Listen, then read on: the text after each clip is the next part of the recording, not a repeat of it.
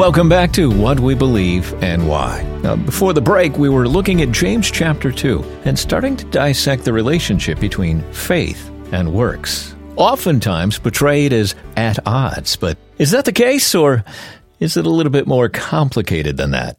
Let's jump back into our discussion. To lead us through the important dynamic of faith versus works, here's George. In what we've heard James say about faith and works, He's drilling home a key point about faith, works, covenant, and relationship with God. Yet some Christians still insist that since Abraham was justified by his faith, it is our faith in Jesus alone that makes us right with God and is therefore sufficient. It's as if getting saved is enough, and sanctification, which includes works, is an option. But if we believe this half truth, we've missed the key purpose of the law, which is the living out of faith in our daily actions. As James said, you see that his faith was working together with his works, and his faith was perfected by his works. You'll remember back at the beginning, I argued that the elements of sanctification shouldn't be stuffed into the requirements of salvation, faith and I maintain that still. But here is James's point. Works are really important. They complete what began with faith. They are the outworking, the product and process of our sanctification. Faith is birth. Works are the living out of a sanctified life after birth. An odd notion that has arisen time and again over the centuries, and recently here and there among modern Christians, that somehow the single key to being a Christian is faith in Jesus, that having this faith gets us saved, and then our call is primarily to get others to believe this as well, that is really, really suspect, and it should be. Often the world and its needs are ignored or they fall far below the priority of leading others to faith. In fact, social action is often seen as the province of the liberals. It's looked at suspiciously, and it's somehow at odds with the true gospel, which is believed to be almost entirely about faith in Jesus as Lord and Savior. Paul is sometimes used to defend this view, as against James, who is used to defend the social gospel view. Yet the testimony of all Scripture says that these two, faith and action, are inseparable. James says faith is perfected. The Greek word here means completed or made whole. Faith is perfected by works. And this is profoundly the view of the Hebrew scriptures, what we call the Old Testament. And we will continue to discover this as we press on. The Old and New Testaments do not disagree on this point, nor on the purpose of the law, nor on the requirement to do good works, nor do they disagree on the sequence of faith and then works, salvation and then sanctification. Only by yanking these out of context can we make the two testaments seem at odds. Let's expand on this by looking more deeply at the actual substance of the law. Rather than assert that it is no longer necessary, let's consider what it actually says. And that brings us to the Ten Commandments. There are 613 laws in the Torah, but ranking at the top are the Ten Commandments, written on tablets of stone when Moses went up on Mount Sinai to meet God. Thirteen sentences in Hebrew make up the Ten Commandments.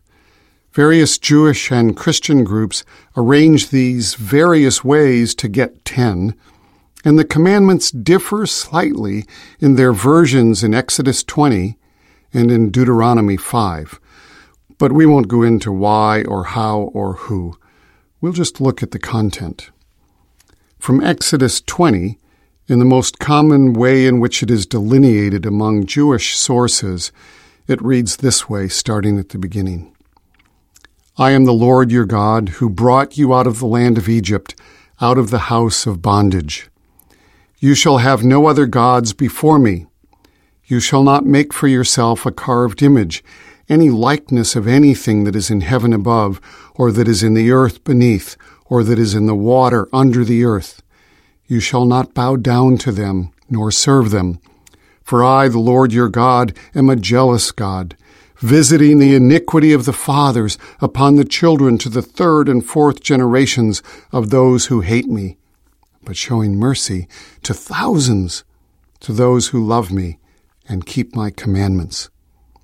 You shall not take the name of the Lord your God in vain, for the Lord will not hold him guiltless who takes his name in vain. Remember the Sabbath day, to keep it holy. Six days you shall labor and do all your work, but the seventh day is the Sabbath of the Lord your God.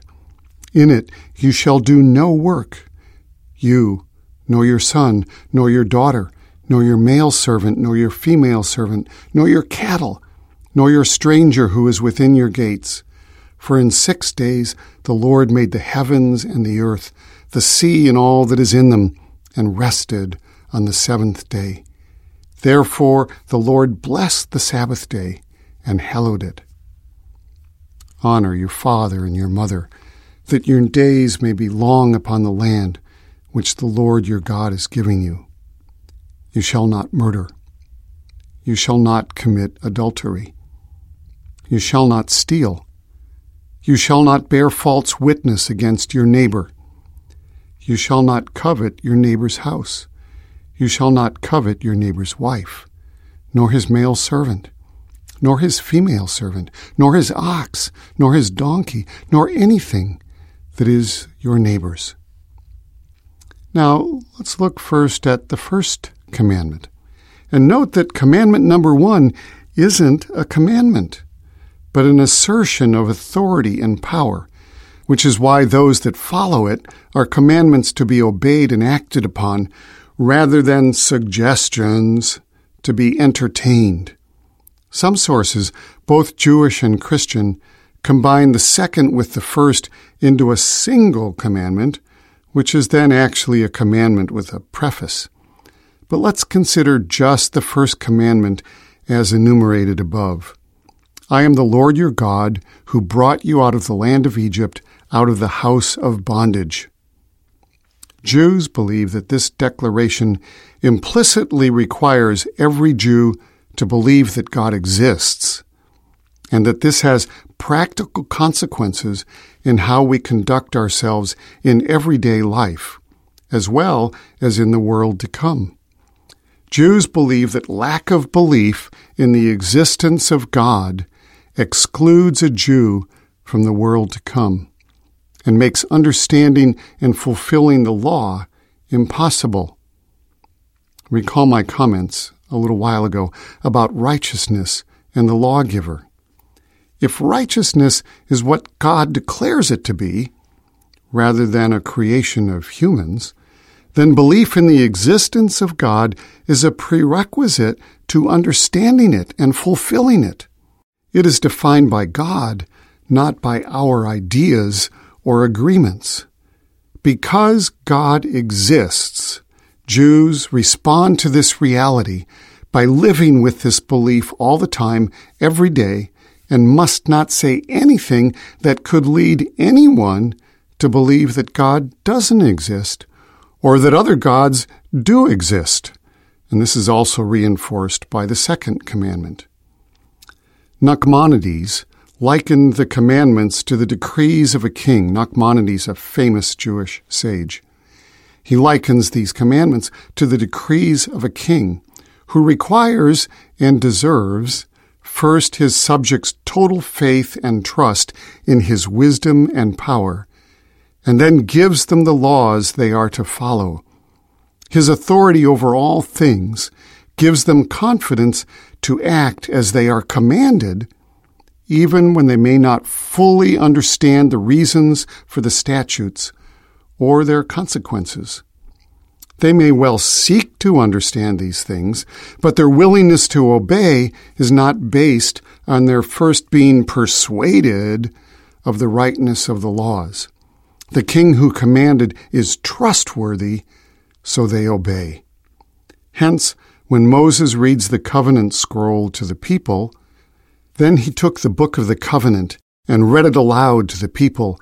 Again they all responded, We will do everything the Lord has commanded. We will obey. The Hebrew behind this verse is really quite interesting. It actually says literally, Yahweh, we shall do and we shall listen. The Jewish tradition here is profound, and it's the bell of faith still rung in synagogues today. The rabbis interpret this word sequence to mean, God, we are willing to be obedient even before we hear what is required of us. Ponder this. It is deeply responsive to God, and we will return to it when we come together again next time. Thank you, George. Next time we get together, we'll continue looking at the underpinnings of our faith as seen through the Ten Commandments. It's going to be a good session. We encourage you to tune in. A study guide is available at whatwebelieveandwhy.com. Think about your small group. Think about your Bible study group. If you're looking for a curriculum or will be in the near future, what a great way to challenge one another and sharpen one another by working through and understanding better the basic concepts of faith. Stop by the website, whatwebelieveandwhy.com. You can get your own copy of the book there, and we do hope you're going to join us next time when Dr. Koch comes your way with another edition of What We Believe and Why.